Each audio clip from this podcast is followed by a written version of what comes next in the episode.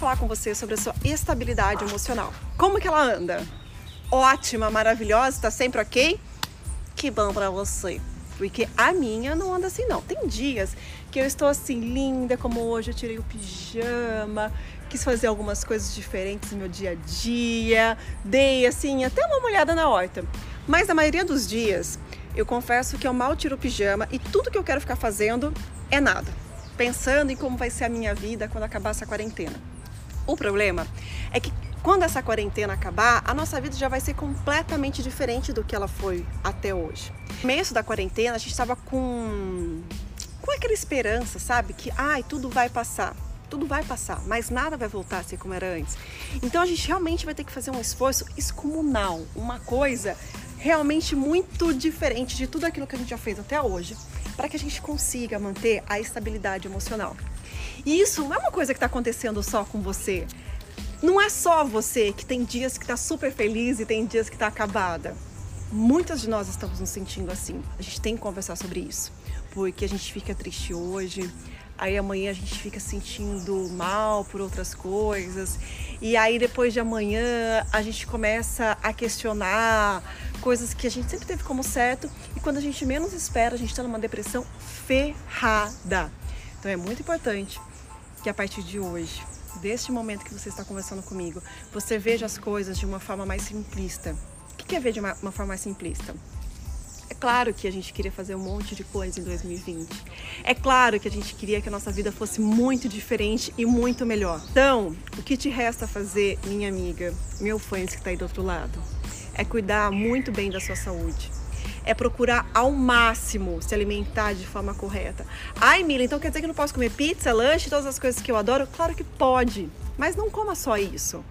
Não coma só essas comidas super pesadas, porque realmente isso vai dar ruim, entendeu? A longo prazo. Tenta intercalar comidas saudáveis. Por exemplo, outra coisa que eu acho ótimo, entre aquelas séries de terror ou aquelas séries de matança que você adora ouvir, coloque umas séries bem tontas também, só para você dar risada, ou um desenho animado só para você dar risada.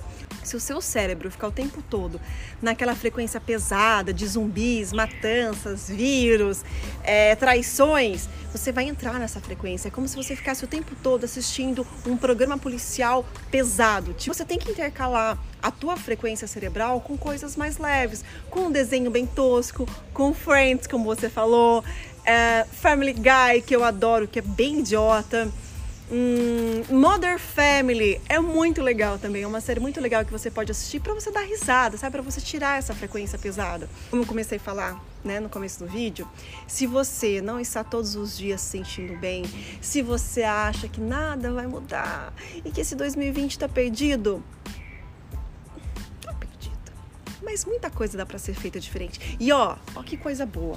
A gente tá vivendo naquele ritmo alucinado, querendo ter um monte de coisa, querendo fazer um monte de coisa. E aí é o momento de você começar a repensar suas coisas. Será que realmente você quer tudo aquilo? Será que aquela pessoa que você estava super encanada nela, que era o amor da sua vida, será que ela realmente é o amor da sua vida? Será que aquele carro que você tanto queria realmente vai te fazer mais feliz? Coisas que a gente começa a pensar quando tem tempo para isso. E que são super pertinentes. Às vezes você está aí num relacionamento ou você tem amigos perto de você que não estão te agregando muito.